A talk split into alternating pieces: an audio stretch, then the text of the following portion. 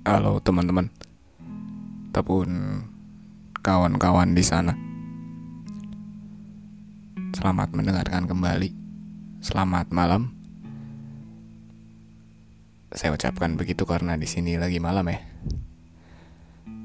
Oh ya, um, kayaknya akhir-akhir ini lagi musimnya batuk ya sama flu ya buat teman-teman yang mendengarkan jaga kesehatan aja. Karena kita nggak pernah tahu kapan sakit itu bakalan datang kapan sakit itu bakal menghampiri dan gak tahu juga gitu akan berapa lama sakitnya. Agak kompleks juga ya ketika bilang sakit oh ya mungkin suara saya di sini agak kurang enak didengar mungkin ya. Karena lagi gak enak juga lagi batuk udah hampir beberapa hari. Tapi semoga apa yang disampaikan bisa kita rasakan bersama. Karena tidak ada yang sendirian di dunia ini. Ngomongin sakit ya tadi ya. Ada satu postingan di Instagram. Tapak sajak.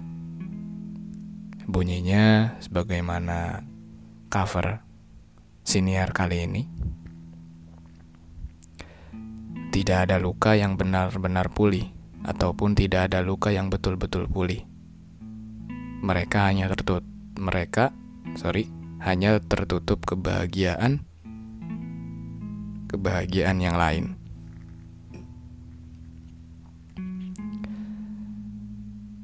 Mungkin dari sebagian kawan-kawan langsung setuju, ada pula yang tidak.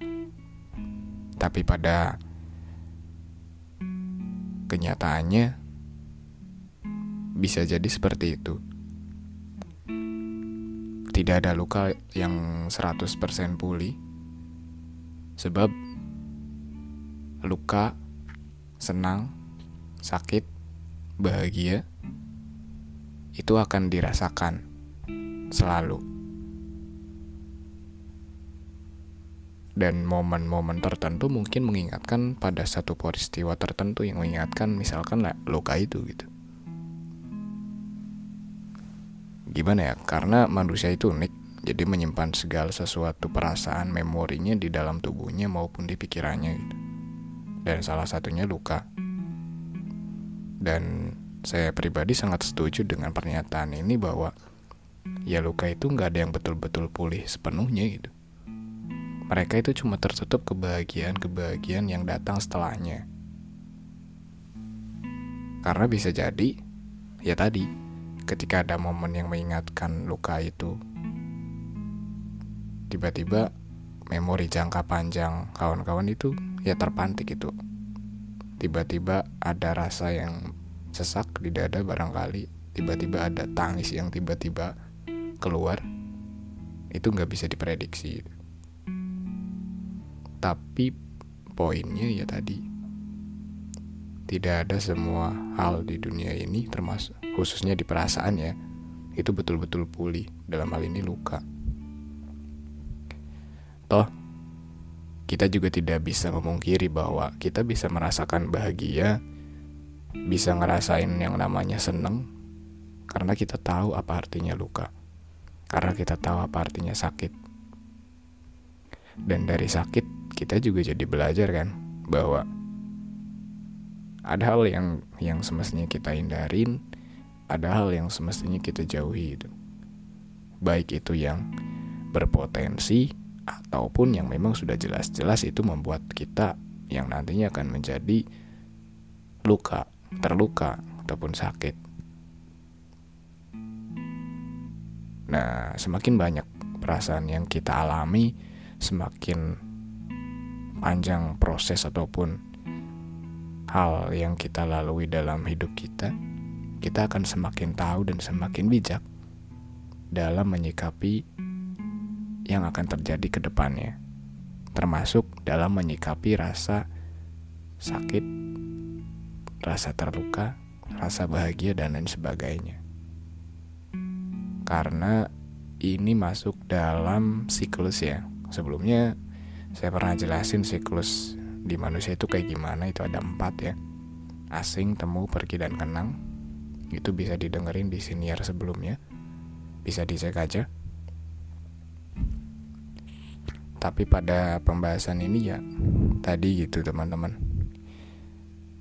Mungkin teman-teman ketika mendengar ini juga tiba-tiba jadi ingat sesuatu ataupun jadi kembali terdiam sesaat atau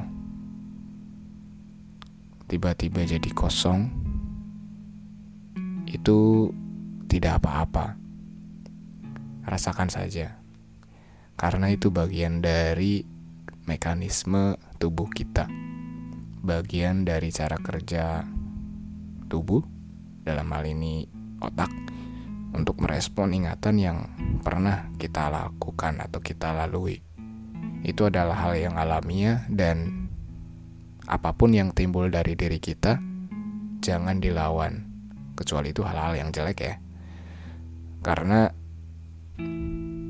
ketika itu muncul dari diri kita ya kita bebas gitu untuk untuk melakukan apa selanjutnya.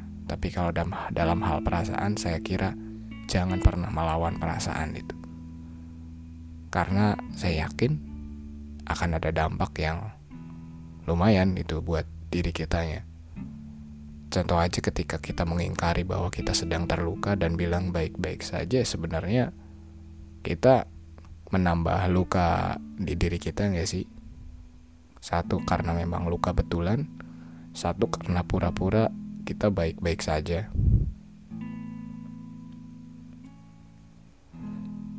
Begitupun dengan ketika kita bahagia, ketika kita merasa bahagia, tapi di ketika diucapkan kita malah bilang ya biasa aja gitu. Di situ